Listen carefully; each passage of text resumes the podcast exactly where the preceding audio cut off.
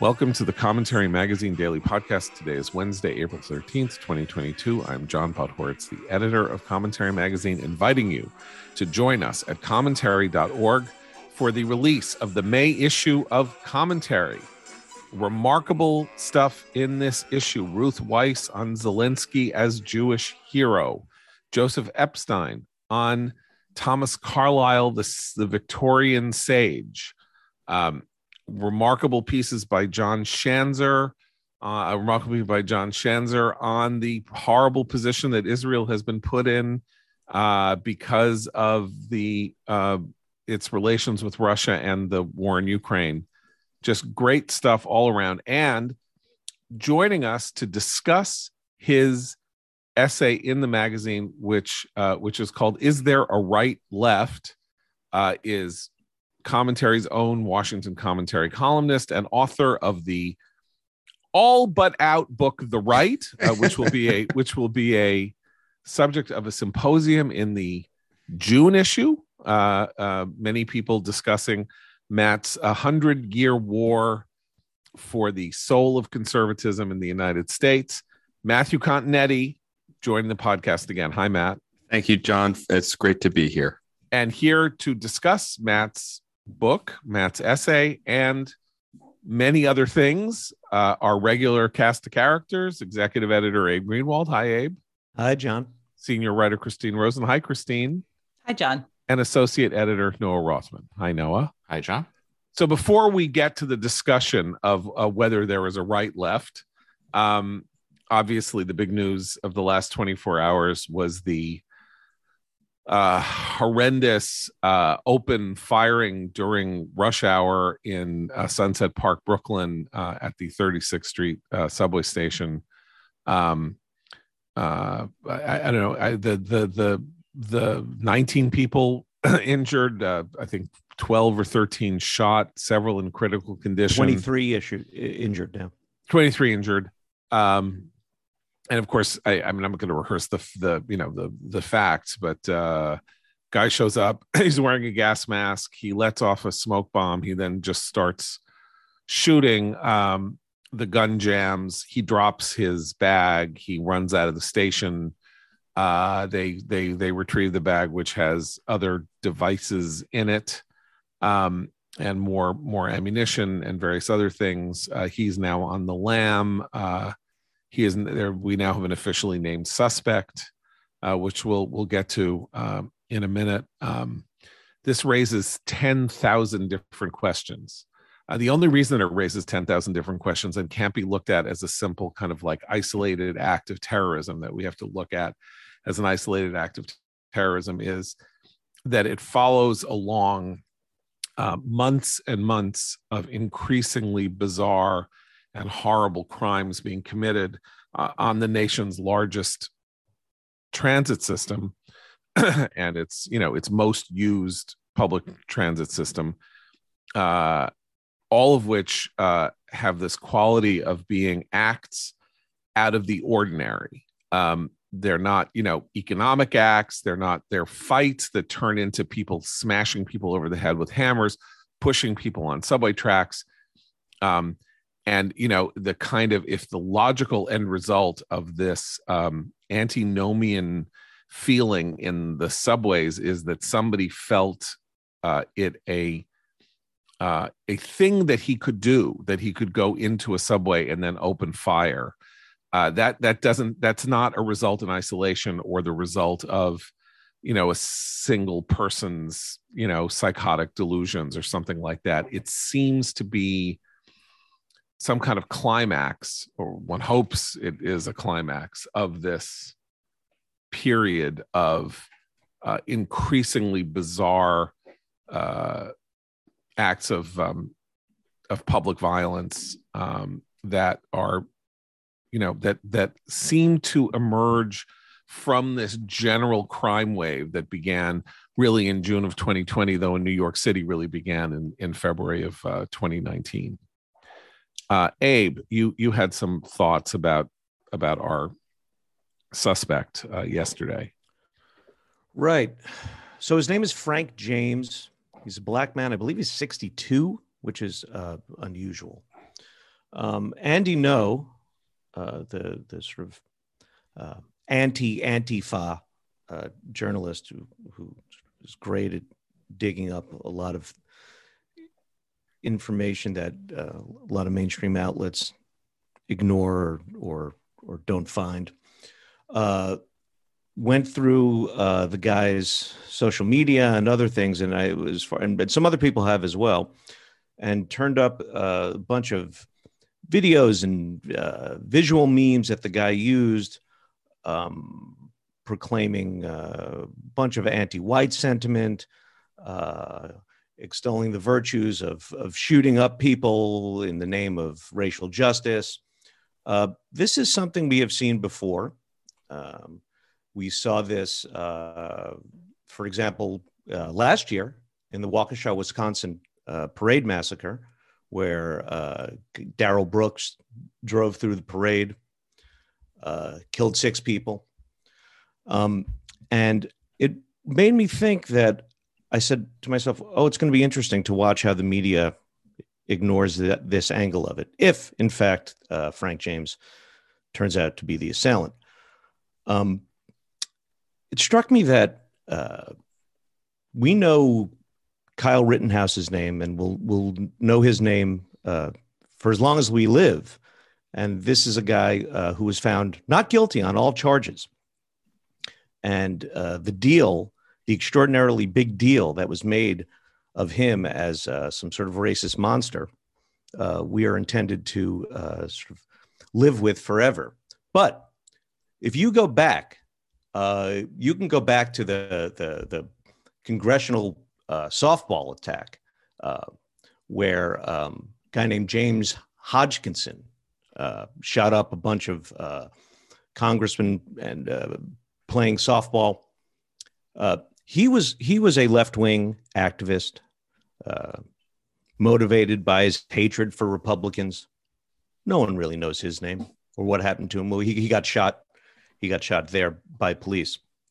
The point is that whenever there is um, uh, an act of grave violence motivated in this country, motivated by either radical left wing ideas or uh, enacted by a member of a minority who's doing so, uh, maybe perhaps per- perpetrating a hate crime, we hear nothing about that angle. And it, so I, I was thinking about how many instances of, of, of this there have been. So there's the congressional softball attack. By the way, we know the name of the guy who shot uh, Gabby Gifford in 2012, Jared Lee Loughner, because yep. because while he wasn't political, uh, that story, the intention there was to was to use that shooting um, to frame a dangerous Republican martial language right. and, and and threats. But if you go back to uh, the 2019 Jersey City uh, killing at the at the in the kosher market, uh, killed five people. Uh, these were uh, two assailants, black Israelites, killed them in in the name of anti-Semitism. No one, no one, no one is familiar with them. David Nathaniel I got, I got Anderson, another one. Got another one for you. Go, oh yeah, go ahead. I got more too. Okay, Dallas police officers, massacre of Dallas police officers in, in, in 2016. Five officers killed, nine others shot, committed by Micah Johnson, uh, uh, angry over the police shootings of black men. Um, and uh, he was killed by law enforcement uh, with a bomb attached to a remote control robot.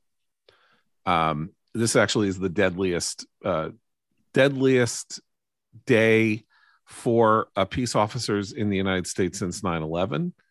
Micah Johnson, we don't know his name. We remember Nicholas Sandmann's name, right? Nicholas Sandmann That's was right. the kid who who was falsely accused of um, making a face at a guy he was, who smirking. it was a very smirking. aggressive. he was accused John. of Yes. smirking, A Yes, punchable very- face. Yes. Aggressive Yeah. smirking. aggressive smirking. Um, uh, Abe's, Abe's point briefly about, uh, about Gab Giffords is actually really important because there was an, a, a, an industry wide in the media attempt to make that into a political assassination attempt, not a guy who is mentally disturbed.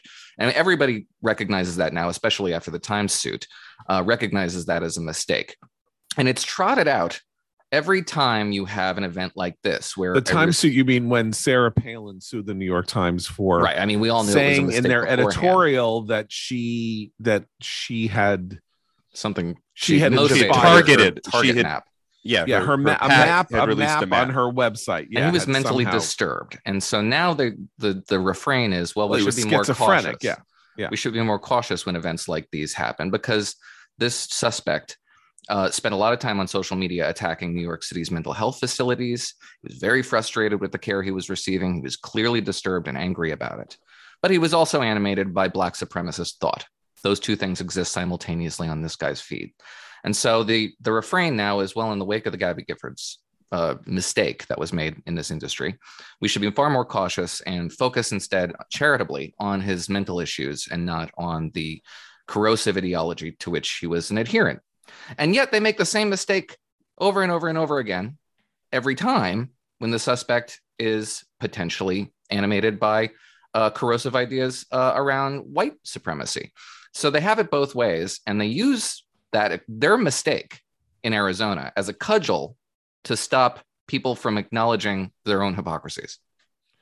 it's terrible i mean it's an absolutely i, I think it's an unassailable point um you know uh, it's funny because um, uh, david byrne of the talking heads uh, just closed a show that he has had on broadway intermittently for two years rapturously praised. Uh, there's a version of it on on hbo uh, that spike lee filmed. It's called american utopia. And three quarters of the way into the show where he does burning down the house and all the hits and the everyone's dancing around barefoot and drummers come forward and back. It's a very uh, you know amusingly and interestingly staged concert. A little boring uh after a while uh my my impression. But like two-thirds of the way in he's like okay we now have to do a, a number that uh, that we really like. Uh, janelle Monáe wrote it. And it is it just goes like this. Breonna Taylor, say her name. Philando Castile, say his name. George Floyd, say his name. So, so, say his name. Everyone being, you know, a black person who was either killed by law enforcement or, you know, in a, in a, you know, in a mistaken whatever.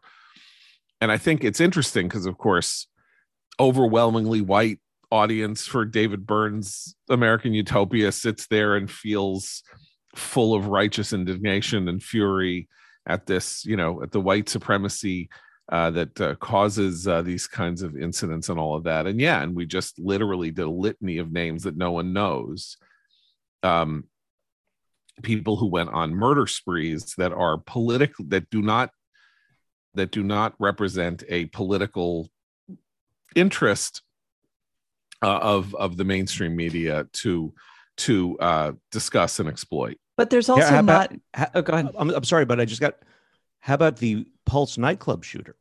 Um, or the Louisville this- murder, the attempted Yeah. assassination of a mayoral candidate in Louisville. Also, Pulse, yeah, Pulse nightclub. You know, sort of um, that incident wraps pulls together all this stuff because that was a clear, stated act of jihad in sympathy with ISIS coming from the horse's mouth. He said, "I did this in, in to, as allegiance to ISIS." His name is Omar Mateen. He killed forty nine people. And that was that was that was tried. They tried to frame that no, but he was a as an self-hating. expression of American homophobia.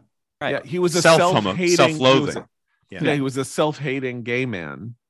it was a gay to- panic explanation. It was a actually. gay panic kind of obnoxious. Yeah, yeah. which by the way itself is interesting because i don't know in our currently woke state because for some reason uh, barack obama did not want to greet the pulse shooting as though it were an act of jihad on american soil it was therefore okay to somehow resuscitate a um, a Yeah, the- the- cliche the an trope, american yeah. cultural Homophobic trope trope. Yes. about how you know uh, there are psychotic gay men who kill people because they they can't because they can't cope with their own homosexuality. There, there this is a this is a, a plot line in you know daring cop stories of the 50s and 60s. You know, it's sort of like It's the plot from to the American headlines. Beauty. Yes. That's well, right. yeah, that's right. That's right. So anyway, it's a that's a that's a very Can, I, uh, can I just add yeah. on to something though that that both Noah and Abe were pointing to, which is it's not just that we don't uh, that the mainstream media doesn't want to list the race of a of an attacker when it's a mass shooting or a mass killing if they happen to be black. It's that they don't want to talk at all about the any sort of cultural or intellectual roots that are motivating these folks in, at the same level that they want to about anyone who believes in QAnon, anyone who's even considered mildly white supremacist. This is, and I'm glad Noah used the term black supremacist. This isn't black nationalism. This is black supremacy. This the suspect in this recent case, his social media feed is full of him being angry at Asians, angry at Hispanics, angry at white people, and even angry at recent Supreme Court Justice uh, Ketanji Brown Jackson because she's married to a white man. So it is a kind of it, it is the flip side of the the things we hear about when we hear about all the warnings against white supremacy. So it's but it's interesting that there's no curiosity about what is driving people who believe that, and it is all over social media in a lot of these cases. It's just acknowledged and moved on, and they, they did, or, or not acknowledged at all. But there isn't there is an entire culture online that is anti-Semitic, it is anti-Asian, it's anti-white, and it is embraced by a you know significant minority of Black people in this country, and nobody wants to talk about it. The uh, I And- read yeah. the the New York Times uh, first uh, piece on on the subway suspect um, covered him. Um, their take was neighbors describe him as quiet but gruff.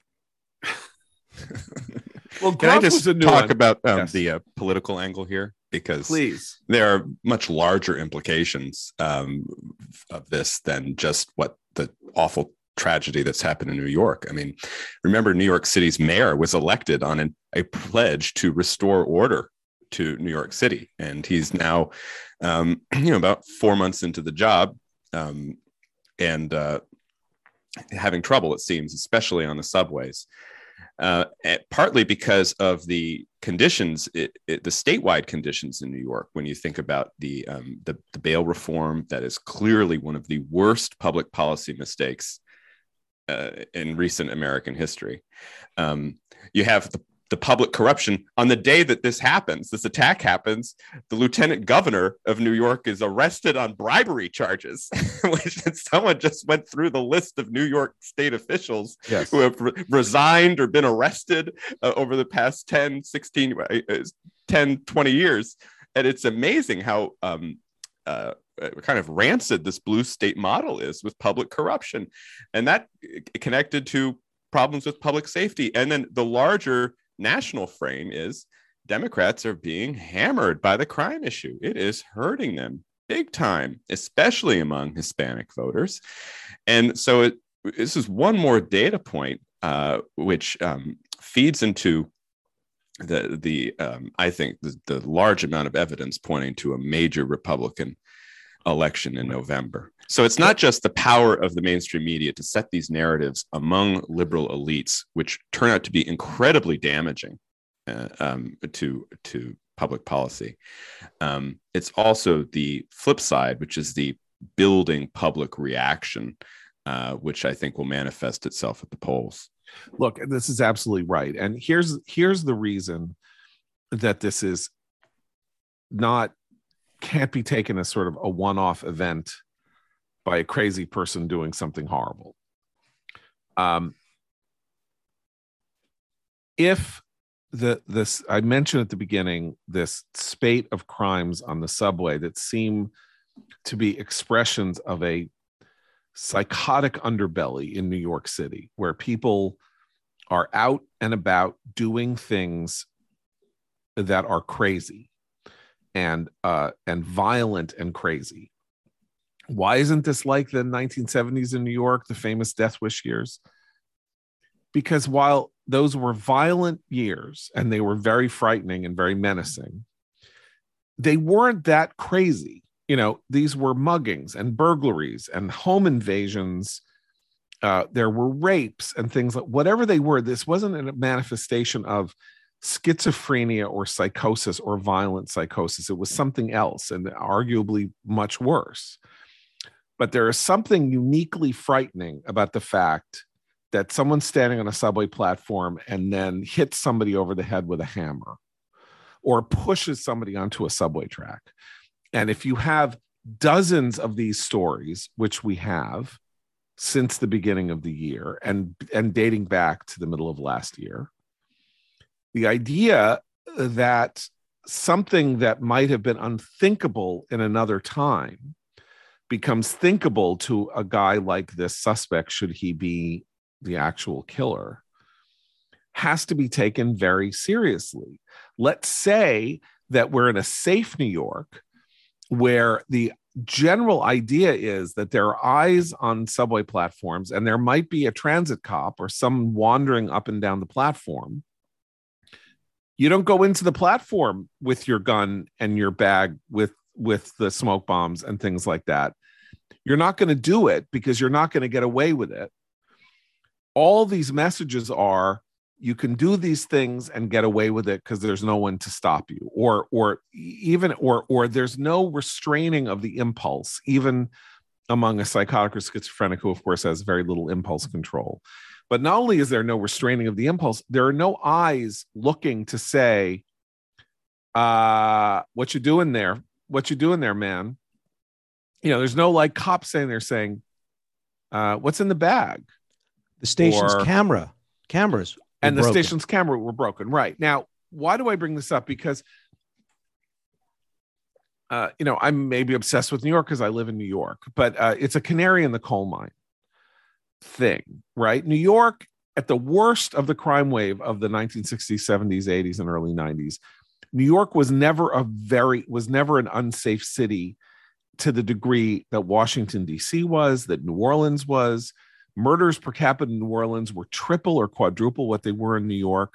Other cities were more dangerous, but the crime in New York was redolent of a disorder, of a level of disorder. It's almost like you wrote off Newark, New Jersey. Like, why why wouldn't it be violent? Like, what's there? What's there to prevent it from being violent? New York is the capital of, you know, basically the capital of the world. It's financial capital of the planet. All of that stuff, right? And and it shouldn't be like this here. It can't be like this here. Um, and what we have now is a subway system that people aren't going on. So it's much less crowded. So there are no eyes on the street. Um, there are more cops, but for some reason, there were no cops in this. This is a very, this is not a Manhattan subway station, but it is a subway station where three lines converge uh the b the n and the r they all come together and you have to you can switch for one or three different lines that go off in different directions and you know who was on the platform and on the trains? Teenagers kids going to and from school. It was it wasn't just rush hour it was school hour.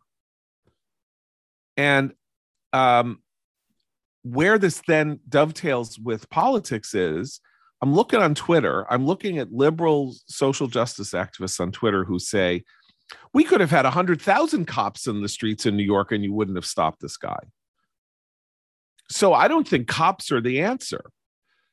Well, uh, bullshit, actually, because if if every subway station, and there are a lot of them, so you'd have to increase the number of transit cops and stuff like that. But if every subway station 24 7 had a police officer on it walking back and forth 24 hours a day, no, it wouldn't have happened. Well, this is a profound indictment of the social justice movement's prescription for crime and remedying crime, which is early intervention, unarmed intervention by social workers or violence interrupters or whatever they call them. Um, if this guy's posts start to be believed and it's confirmed later in media, we should be cautious about this because we don't really know. But if his posts are to be believed, he was in the system. The system failed him. The system is failing a lot of people.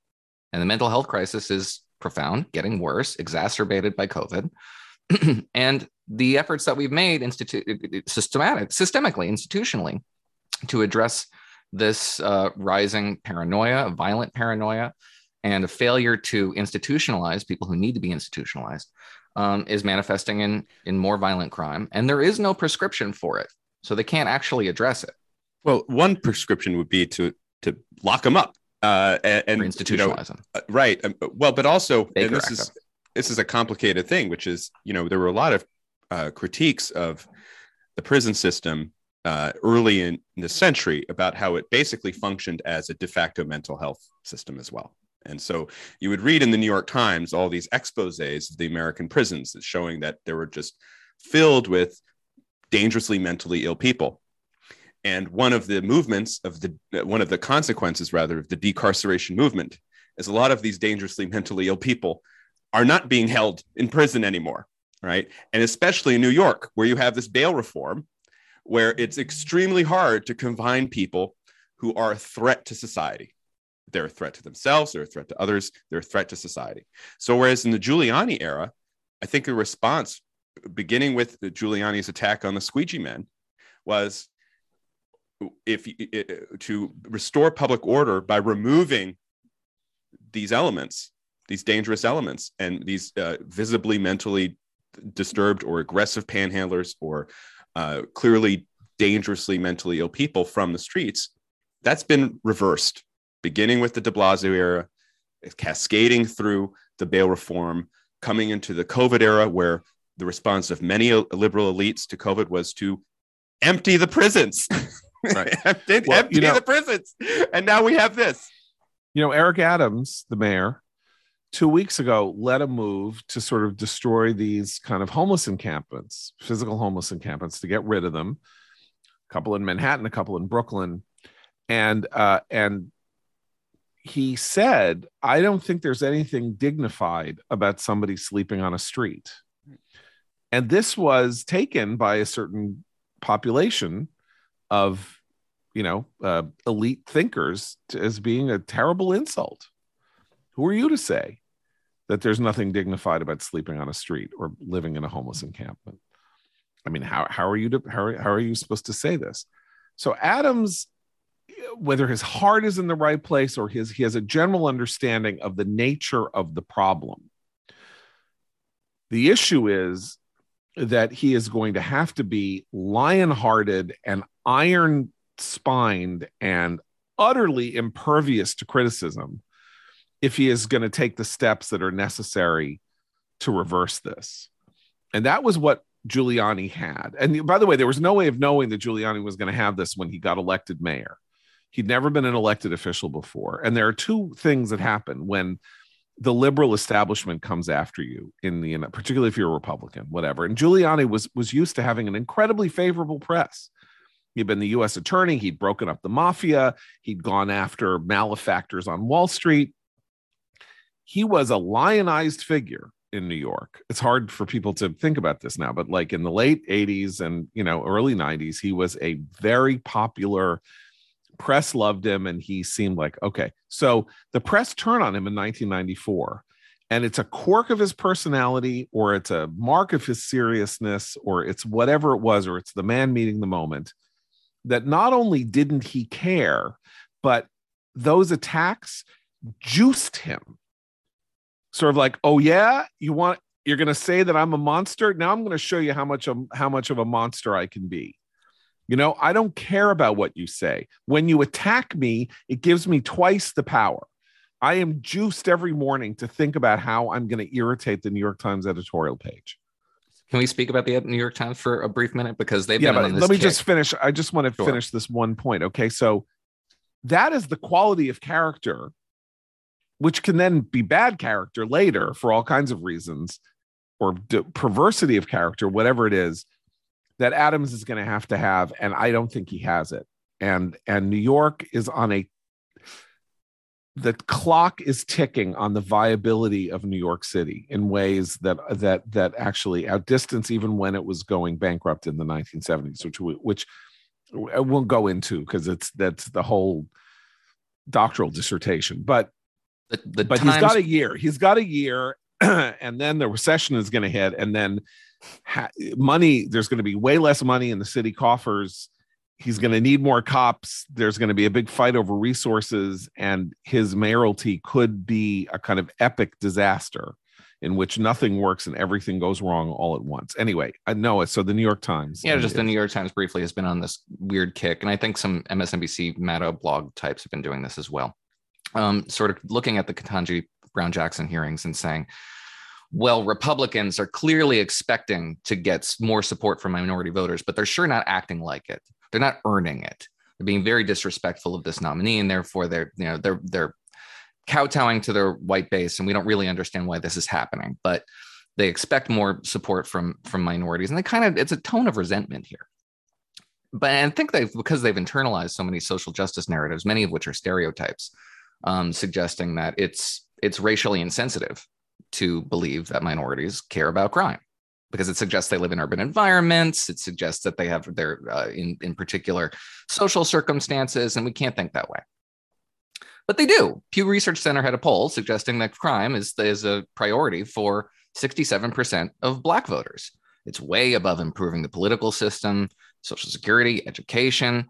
Um, it's it's one of the primary issues for for minority voters, and one party has an answer to it, and one party does not. So yes, they are earning it they're serving the interests of this community in ways that, that the progressives don't even want to acknowledge in part fueled by the people who pretend to speak for this for this demographic and the apparatuses they have constructed for themselves, which purchase six million dollar houses in Southern California and complain about filing 990s because that's racist violence. And these are the people who are guiding the policy prescriptions for minority voters on the left, and they're just losing the, de- the demographic. Well, Look there's no question that uh, statistically the largest number of victims of crime waves and of defunding police campaigns and all the rest of it are minorities. I mean, this this this happens in minority neighborhoods. They are affected far more than white people are, and they are at this point overwhelmingly against the defund movement. You know what's fun in this Pew poll is a brief digression. Dealing with immigration is a much bigger priority for white people than Hispanic people. It's just all deal- the, they've internalized all yeah. these narratives right. about minority voters yeah. that are bald-faced stereotypes. Well, I mean, this is a very important point, and it's it's so rich that it's you know we would we caricature it even by sort of discussing it you know very briefly, um, because the uh, the existence of pressure groups, particularly minority pressure groups, has always had this quality of the power structure, whatever the power structure is, saying to people that they don't understand, just tell me what you want. Tell me what you want, and I'll, I'll I'll try to give it to you. I'm rich, you know. I got a lot of resources. I got a lot of I got a lot of power. Just tell me what you want. And the activists who do this then tell them what they want, but what they want doesn't actually is not what the mass of that they're supposed to represent wants. They want power, they want money, they want control over you know hiring decisions and they they want their taste, right? That's what they want. That's not what ordinary people in the tens of mil, you know millions and millions of people want who want a fair shake you know they want to get more they want more money to do things with their family. They want to live safely. You know, they don't want to be harassed. That's what people want. you know, the idea that what a person who is, you know, like eh, scrambling paycheck to paycheck wants is a black woman on the Supreme Court, and that that act of tokenism is then going to win some kind of fealty for decades to come because that is not what they want. That is what, you know, people who care about the racial composition of the of nominees to the Supreme Court want. This is a misunderstanding. It's always been a misunderstanding. That's tokenism, the using tokenism as a method of making policy is very effective in quieting down attacks on you when you do the token when you do the tokenist stuff. But it does not give you any reach or access to the larger group of people who are just ordinary people and who want what everybody wants. Black people want what white people want. Yeah. They want to live safely, comfortably, and you know, and Hispanic people want what white people want. Everybody wants an opportunity society as uh, Mr. Continetti will elaborate on. Well, yeah. it rem- it reminds me um, of something that uh, Irving Kristol once wrote, which is that the self-assigned duty of neoconservatives is to explain to the American people why they are right and to the intellectuals why they are wrong. and and this is kind of goes into John your piece in the most recent issue of commentary about how, in many ways, we're re-entering a neoconservative moment because it most people, all regular people, no matter what their identity, uh, think that dangerous people belong behind bars. and yet it's the intellectuals who come up with all these theories that that somehow it's dignified to live in squalor in these tent cities that are that, that they're allowing to appear um, uh, in in our greatest cities and so it's a real it's a moment of opportunity not just for republicans but for conservative and neoconservative eh, writers and thinkers to to remind people of uh, of these uh, of just how wrong the intellectuals can be you know right. and what the and what the traditional answers for these problems are. Let's talk about one of those uh, conservative intellectuals. That's our friend david bahnsen at the bahnsen group and his book there's no free lunch 250 economic truths. So david uh, uh, put out this book, uh, which is a sort of primer, a daily, um, you know, sort of daily guide to ideas about ordered liberty, freedom, and economic security um, uh, to combat uh, wrong-headed, foolish, um, ignorant, and uh, destructive ideas about how society should be ordered to produce human flourishing. Um, and so uh, each day there's a quote and there's an explanation. It's quotes from philosophers, from economists, from from religious figures, uh, that then elucidate um, and represent a, a, set of ideas about, as I say, human flourishing and economic uh, liberty. Uh, it's a very um, it's a very helpful, a very heartening, a very illuminating guide, and you can get it at Amazon, at Barnes and Noble, wherever you get uh, your books. Give it as a present. Read it yourself. Consult it on a daily basis. Put up some of these quotes on Facebook. Whatever you want to do. That's David Bahnsen's. There's no free lunch 250 economic truths. Now, Matt, let's talk about your piece. Uh, is there a right left?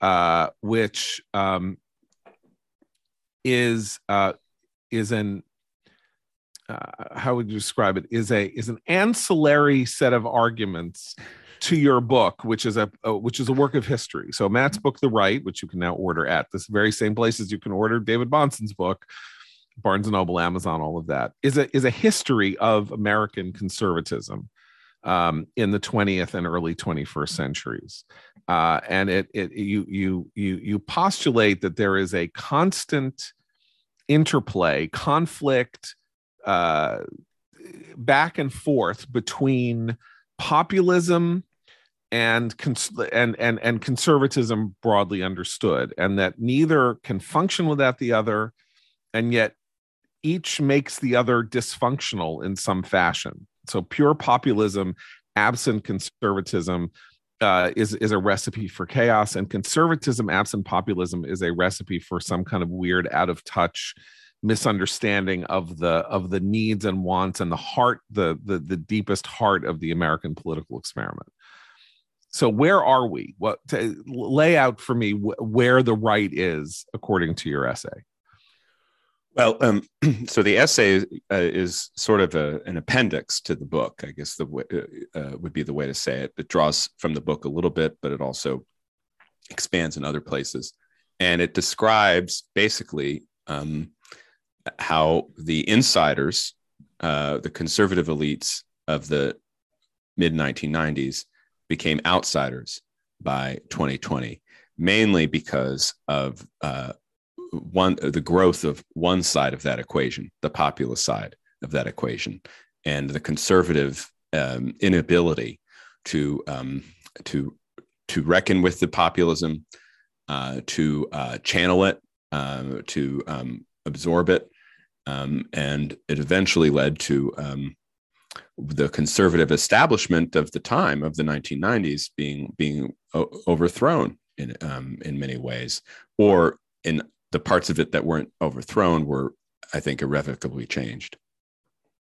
So, to to give uh, an example, you don't really go into, but um, so uh, I was one of the founders of the Weekly Standard. You worked at the Weekly Standard for twelve years, eight years, eight years.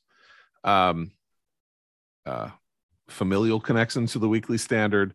Um, uh, and the Weekly Standard, it's interesting because when you refer to the Republican establishment, so the Republican establishment doesn't really refer to something like the Weekly Standard, which was an intellectual project whose purpose actually was explicitly designed to keep the the Republican establishment honest and to make sure that it didn't corrupt itself. Um, and this was something that has been a pro- was a project of yours, an intellectual project of yours from a very young age. I mean, you wrote a book about about the uh, the corruption of lobbying, how the how the lobbying on K Street, the K Street gang, corrupted the Republican Party and made it a kind of handmaiden of uh, economic interests that they that the party should not have been beholden to.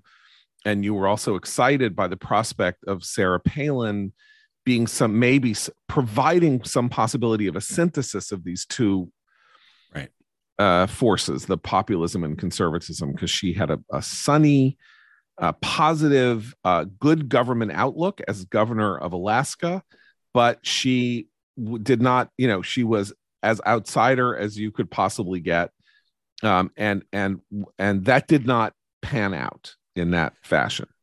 No, and it, it, Palin exemplified, I think, um, the uh, the schisms that populism can, can create, not only between um, the grassroots and uh, the kind of liberal elites that we've been discussing in the first half of the podcast, but also within the Republican Party and the conservative movement, because it was very interesting to me. And it was a, a whole chapter of the, the Palin book, The Persecution of Sarah Palin, deals with class. That's and your book. My book, yeah, that book I, you that, wrote, yeah, my book I wrote in 2009. It deals with class and I, I write I and how we imagine class in the United States is really through educational attainment um, and uh, kind of uh, values, uh, public religiosity, all these things. Palin represented everything that that the um, up, upper classes, so to speak, of both parties found alien and strange, and so there was a division not only between Democrats and Republicans of how they viewed Palin, but also among Republicans. And in many ways, I think Palin was an arbinger of what has happened in the in the last decade because she she had this electric connection with uh, the conservative grassroots. And then she, after the loss in 2008, she quickly morphed into a leader of the Tea Party. And the Tea Party, which I at the time thought would could have a Reaganite expression, could have a much more optimistic, agenda-driven, growth-oriented uh, expression, went in a different direction, uh, and it became a Trumpist uh, movement. And so you can kind of see how this populism kind of uh, appear. It's always been there, but it begins its real upswing, I think, with Palin's appearance in 2008, and it's uh, it continues uh, to this to this day. And of course, in a neat symmetry, uh, I wrote the Palin book in 2009. That was the last book I wrote. I have a new book out now, The Right, and Sarah Palin has returned. She's running yes. for she's running for Congress. So it's it's all coming together.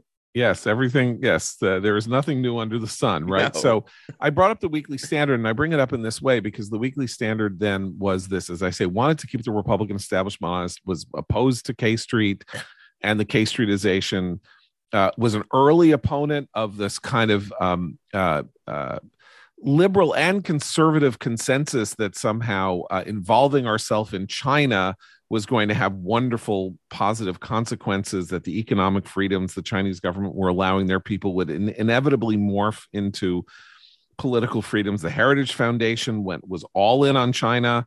Um, a lot of politicians, a lot of you know companies uh, that were Republican leaning leaned on Congress to be as open and friendly as possible to their efforts to invest in China and all of that and the weekly standard from its very early uh, days was said do not go this way. This regime uh, when this regime is forced to choose between liberty and tyranny to keep itself in power it will choose tyranny and the liberties that it is allowing are conditional and do not follow the rules of western liberty as we understand them like sanctity of contract uh, into the sanctity of intellectual property and other things so it was there to keep it honest. And so when Trump came along, the Weekly Standard was a very anti-Trump voice on the grounds that uh, even this this form of revolt against the Republican establishment was itself corrupted in some fashion because it was like it was on the back of this, you know, uh, kind of uh, guy who made his living uh, playing playing games with the tax code or you know screwing around with real estate rules or or whatever and not actually having any um, intellectual fealty or ideological commitment to any conservative idea that that we that we knew or held dear and when trump won um, uh, uh, and sort of uh, two two and a half years into Trump's uh, the the company that owned the Weekly Standard shut it down. Yeah. Shut it down. Didn't try to sell it. didn't try to hand it off to somebody else. Like we were, some of us were talking about how we could maybe find the buyer or something like that, and they didn't want it. They wanted to shut it down. They wanted to kill it off because they thought. I mean, there are various reasons, but that what they wanted to do was say, this is no longer acceptable as part of uh, the right. Uh, we're the right, they're not the right, and we're going to silence this effort to keep the establishment honest without being uh, a, without without being feel you know having fealty to Trump. Right. I mean, it happens also in the uh, the same year. Uh, within a six month period, you have uh, Charles Krauthammer dies. Um, uh, in uh, June of 2018, uh, John McCain dies uh, in uh, August of 2018, I believe. And then the Weekly Standard is closed in December of 2018. And so for me, that marks real uh, trans transition, an inflection point in the history of the American right. This essay and commentary uh, builds out um, kind of another theme of my book, which is that there's no one American conservatism. There's, in fact, uh, dozens of competing factions within the American right. Um, some of them um, classically liberal, uh, others rejecting all of liberal, liberalism. Back to John Locke, right? Um, some of them populist uh, and anti-left, others more institutionalist, right? And um, committed to preserving the Constitution and the political institutions of the founding. Um, and so this essay and commentary builds this out a little bit by talking about how uh, three of these groups um, uh, related to one another and rose and fell over the last 25 years. And so I use the Weekly Standard, and I think Charles Krauthammer and John McCain uh, would fit into this category as well as kind of uh, the cons- the conservative uh, intellectual foreign policy establishment of the time of the mid 1990s which was heavily influenced by neoconservatism, heavily influenced by, by your father, John, and also heavily influenced by Irving Kristol. And by 1995, the neoconservatives had gotten to a place where they were essentially conservatives. They didn't need the prefix, right? Uh, Norman Podhoretz uh, actually delivers a eulogy for neoconservatism at AEI um, in 1996. Six, um, yeah. Yeah. Uh, however, there are two other groups that at the time in the mid 1990s are on the outs. And these are the paleo conservatives, the followers of Patrick Buchanan, who um, uh, define themselves in opposition to the neoconservatives and who uh, are much more in, uh, in the tradition of the old right, pre World War, World War II right, which I discuss in my book, um, protectionist, anti immigration, non interventionist slash isolationist, um, uh, Buchanan, of course, tainted with uh, anti Semitism. So that's one group. And then the other group, which uh, has become extremely important in the contemporary right, is uh, the group associated with the uh, Harry Jaffa, the political philosopher based in Claremont, California, and his think tank that his followers created in the 70s called the Claremont Institute. And they too were on the outs they were critics of uh, all sorts of conservatives and the conservative power, including the neoconservatives. And what I do in this essay and commentary is explain how the groups on the outs, the paleocons and the Claremont uh, folks, are now inside, and the neoconservatives have been pushed away. Yeah. And weirdly enough, the paleocons and the Claremont school are in agreement on a lot of if- issues even though the paleocons are, uh, you know, they're Southern partisans. They hate they hate Abraham Lincoln, and the Claremont School's hero, the hero of Harry Jaffa, the founder of the Claremont School, is Lincoln, and yet they agree uh, on a host of policy prescriptions and on their animosity toward uh, uh, neoconservatives. One of the right. things I like most about this essay is a lot to love. One of the things I like most about it is it's sort of an attitudinal um, tendency that you identify in, in the Straussian uh, conservative wing, the, the Claremont Claremont Jaffa wing, where you talk about uh, the extent to which their ideology is uh, rooted in 1861, and all progressivism and democratic politics stems from uh, the uh, the onset of the Civil War, and then you from there you you you work yourself up into this idea that anybody remotely to your uh, left, even one indiscretion, is is an enemy, including Antonin Scalia, William Rehnquist, Robert Bork, what have you. And we still see this today. And it strikes me as there's this you you identify this as a form of ideological purity that is self-defeating because you have defined yourself uh, find people who are in who are your kin, your ideological kin so narrowly that it it it closes off pathways to power for you. It reminds me a bit of the um, early Tea Party era, where in the primaries, when they had these uh, contested primaries, that there was this idea of a self defeating pursuit of ideological purity on the right. And that we shouldn't be, you know, so dogmatic that we end up uh, sacrificing electoral viability for ideological consistency. When it wasn't in pursuit of ideological consistency, it was an effort to draw a broader uh, circle around the people who could be uh, considered enemies. It was defining enemies far more broadly um, than a political coalition tends to do, because a coalition is uh, is a game of addition, and what they're engaged in is is division and subtraction. Um, but that seems to me to be the same sort of tendency that was apparent in the Tea Party when we thought it was this arch conservative vehicle. And it turns out that it was just a paranoid vehicle in a lot of ways, in, in ways that Sarah Palin actually identified sort of intuitively uh, about the extent to which a lot of folks on our side aren't really on our side. I mean, the part that, that, that annoys me about all this in some ways, and the uh, I mean, uh, the relation between the neocons and the Jaffaites and stuff like that. This is, um, you know, this has, I think, for a lot of people who listen who don't really follow this, it's a little like the life of Brian. You know, it's like the Judean People's Front versus the People's Front of Judea. You know, I mean, um, these are these are very recondite differences. Um, and they're, they're often they're often so small and so uh, subtle. The distinctions are so subtle and personal uh, that too. it. Yeah, well, there's a lot of personal stuff. I mean, it, it, the the personal stuff of the of the paleocons against somebody like like my dad or Irving or something like that. There was this idea that somehow they had act they had weird, unique access to the corridors of power that was denied the paleocons, which was always interesting because, of course, Pat Buchanan was communications director for Ronald Reagan, and neither my father nor Irving was a communications director for Ronald Reagan. Pat Buchanan was a TV star, and he had a newspaper column in hundreds of papers. And you know, uh, this idea somehow that they were that you know they were being kept on the outs by this weird Jewish cabal of monsters who were you know who were conserving power for themselves is so incredibly bizarre that it, it you know as a as a matter as a portrait of reality but it was deeply felt.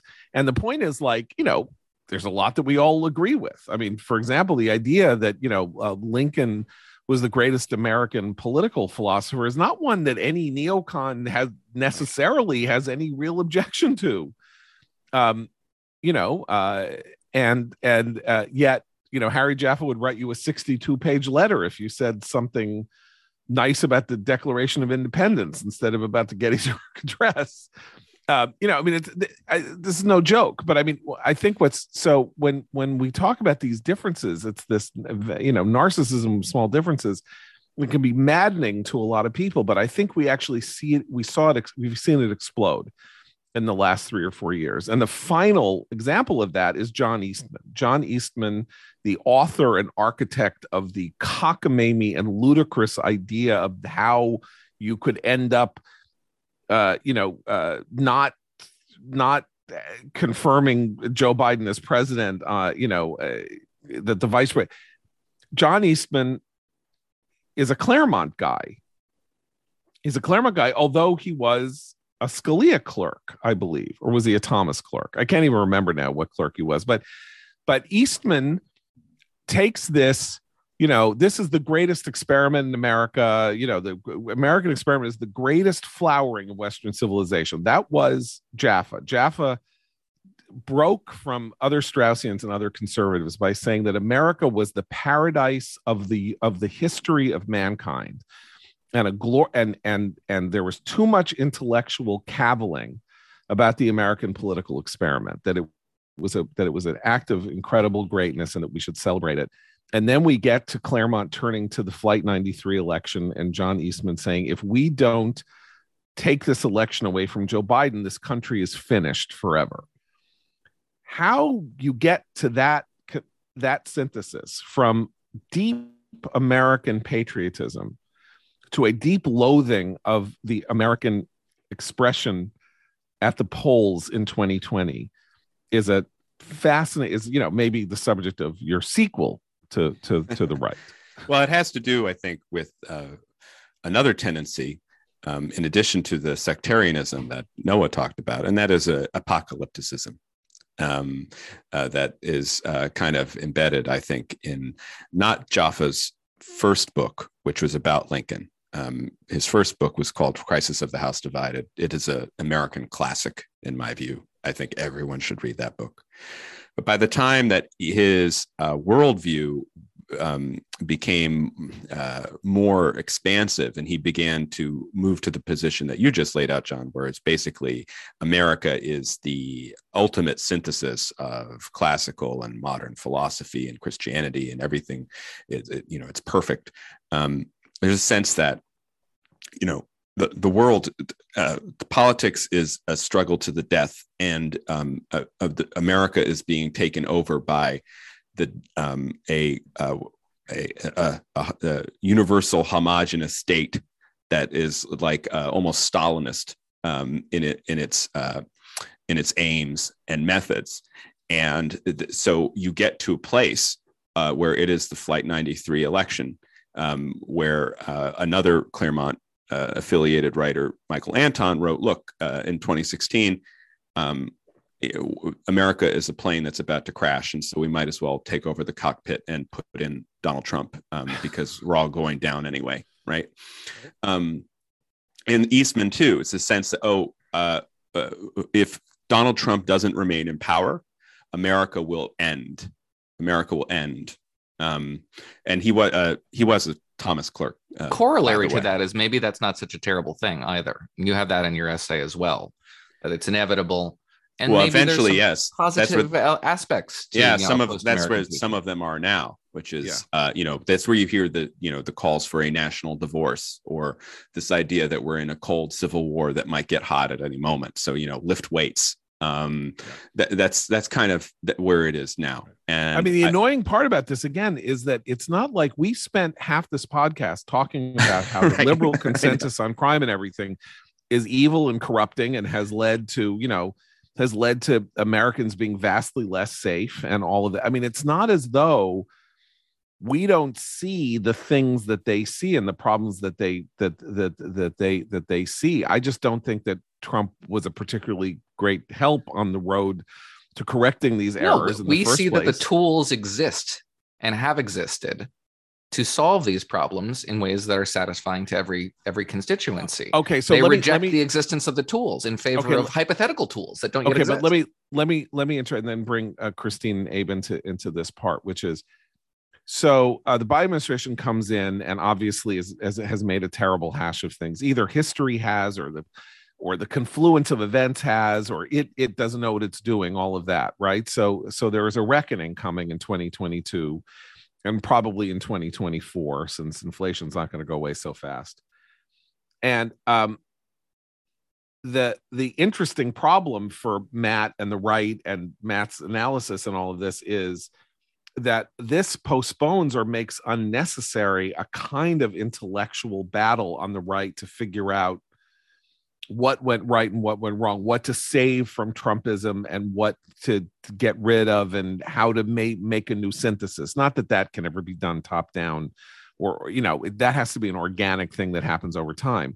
but they've done so badly that Republicans are going to have a triumph in November and again maybe in 2024 no matter who runs because I don't know what Biden is going to do or what the Democrats are going to do to turn anything around particularly if a recession hits in 2023 and so the Republican healing or whatever doesn't isn't going to happen because all we could do is just say whoever we are we're not them. We're not them. We're not them. We're not it's going to be it may be enough of a message. Christine, what do you what do you think? Um, no, I think that's unfortunately uh, right. It might just be rearranging deck chairs on the Titanic if if, if a very confused conservatism can't figure out uh, what's good and what's bad. Uh, I was actually struck in in Matt in your piece uh, when you were talking about the Tea Party. I was remembering that when the Tea Party first uh, started gaining traction, one of the things that regular people would do when they wanted to join this movement was gather in groups and read the Constitution they would literally sit around in small groups and read the Constitution. And this was considered a huge threat by the left. Like, oh my God, they're reading the original documents. What do they have up their sleeves? But it was striking to me that now, not that long, you know, fast forward, not that far into the future, and they're just trading weird QAnon memes on, on social media. Like the intellectual part of a lot of this, I think, gets easily set aside. And by that, I mean, uh, the populist the Trumpian right does it does it backwards. They have trump they have electoral success they have a sense of power. They try to construct an intellectual lineage to fit that after the fact. Whereas one of the strengths of conservatism in my opinion has always been uh, both the constant battles among the factions which make should make us all better and stronger and it's a clarifying uh, exercise but also this idea that we have a history we can reach to. We have institutional memory. We have we have you know founders. We have their words. We have the debates they had we can draw on all of that not to not to insist on a purity in the, in the way that I think a lot of the Claremont folks have done with with the Civil War period, but but to decide for ourselves. And and what we haven't had but which I, it concerns me now is an activist class that doesn't care at all about the ideas. It's about power. Now the that's the progressive left. They don't really have an intellectual if you think about their intellectual heritage it's activism it's organization it's you know we are in danger of falling into that same trap particularly if if republicans again gain power without doing some more soul searching i think. Yeah i, I you know something that struck me it, both in matt's piece but more more specifically when he was describing the piece today was when he was talking about what brought the Jaffaites and the Paleos together, despite their uh, extensive philosophical disagreements. And um, I think you really home in on it when you talk about their shared animosity toward the wrong conservatives. And what gets me crazy about the idea that there's not going to be a proper reckoning. Um, let's say, as seems likely, that there's a there's, there's tremendous uh, Republican victory in midterm elections. If it's the wrong type of Republicans, the animosity of those parties is so much greater, as evidenced from social media and the essays that we read of, of, of, of, of these types today, so much greater against the wrong type of Republicans than against um, the, the Democrats that, that will have lost. Um, that we will simply return back into right, we will rejoin the moil, and there will just be more and more infighting. Um, let me just uh, stop for a second here at the uh, uh, you know as we as we approach uh, as we approach the conclusion of this uh, uh, discussion, or we're you know we're, we're running pretty late, but but I do have a couple of uh, I do do have a couple of advertisers to talk to you guys about. That's uh, Bambee and Novo, and uh, as you as you may recall, uh, Bambee helps you with HR. It's virtual HR you don't have to pay $70,000 a year to have an HR manager help you with compliance, wrongful termination suits, uh, labor regulations. Uh, you can take Bambee, spelled B A M B E E, created specifically for small business to get a dedicated HR manager, craft HR policy, and maintain your compliance, all for just $99 a month. Available by phone, email, or real time chat. Bambee customizes your policies to fit your business and helps you manage your employees day to day all for just $99 a month, month to month, no hidden fees, cancel anytime. You didn't start your business because you wanted to spend time on HR. Let Bambee help get your free HR audit today. Go to Bambee.com slash commentary right now To schedule that free HR audit, that's Bambee.com slash commentary, spelled BAM to the B-E-E dot com slash commentary. And uh, our friends at Novo have created a new kind of powerfully simple but incredibly effective business checking. Uh, unlike the traditional banking model, Novo has no minimum balances, no transaction limits, and no hidden fees. And it's customized to your business as opposed to the one size fits all approach of big banks uh, to save you time, free up cash flow with seamless integrations to Stripe, Shopify, QuickBooks Online, and more. You're making something new with your business to support you. Novo has built a new kind of business checking. So sign up to Novo for free and join the community of over 150,000 small businesses who found the business checking solution that admires their bravery. So you sign up today at novo.co slash commentary. Plus, commentary magazine listeners get access to over $5,000 in perks and discounts. Go to novo.co slash commentary to sign up for free. Novo.co slash commentary. Novo Platform Inc. is a fintech, not a bank. Banking services provided by Middlesex Federal Savings FA, a member FDIC. Terms and conditions apply. So we are we're almost at, at the end of our conversation here. Um, but I, I do think that it's important to note uh, that the the general question that has animated the right uh, and that you begin the book with uh, has been, I would say, the viability of the American experiment. And one of the things that neoconservatism brought to the discussion as it when it sort of came into being over the course of the mid 1960s and afterwards uh, was a sense that because most of these people had emerged from the left, that they understood where the left had gone wrong and that the left had fundamentally gone wrong by no longer having faith or trust or or a taste um, for the American experiment that they were that they had they had turned on America in a fundamental sense that they did not they were not patriotic. They did not believe that america was the best country on earth or the freest country on earth or anything like that. They were looking to other gods looking to other idols and looking to other systems to say that uh, we stank and that these other things were good. And i think that's where the neoconservative moment stuff that you mentioned comes in because we do have a very very strong tendency on the right now not the Jaffaites and not the paleos, a, a third sort of this tradcon uh, world of people who sort of have a all have a different uh, derivation. Among other things, they do not and they should not be accused of flirting with anti-Semitic tropes. A lot of these people are philo-Semitic and they're supporters of Israel, and they don't have that weird sickness that that that you know stained and has basically poisoned paleoconservatism. Um, but they are looking to foreign idols, right? They're looking to Orban. Some of them were looking to Putin, though they seem to have gingerly stepped away from that. And they do believe that America is a corrupted and diseased place.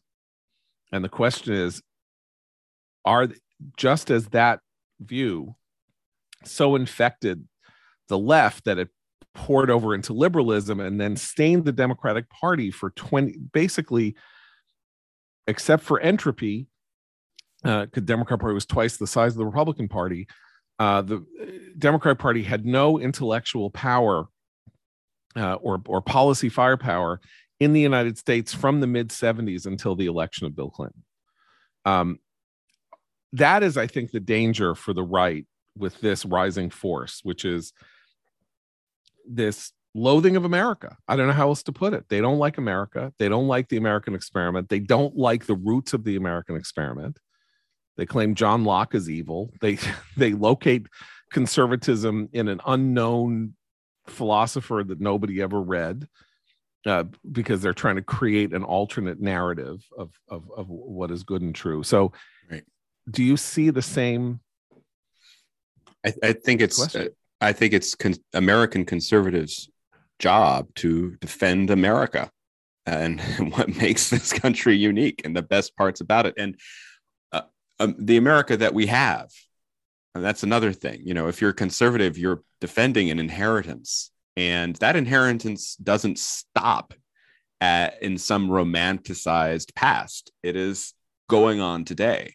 So you're looking at what is best in America today and trying to improve it while acknowledging that as we've spent a lot of time talk, discussing, there's a lot wrong with America that ought to be reformed. And that is the spirit of conservatism, but it is anchored in a gratitude toward being American and enjoying the, the blessings of liberty that come from the American founding and that are still present in our society right? That's why i'm i resist this apocalyptic view which so easily blends into conspiracism that everything is over we we're, we're, we're living under some alien regime. We're not. We're living under liberal democrats they've been around for 90 years.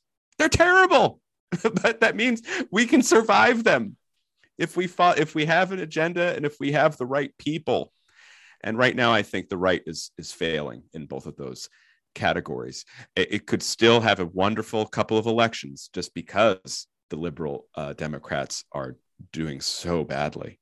But um, it won't be sustainable if we if we don't have the right leaders and we don't have an alternative agenda that that uh, brings people in right rather than frightens them.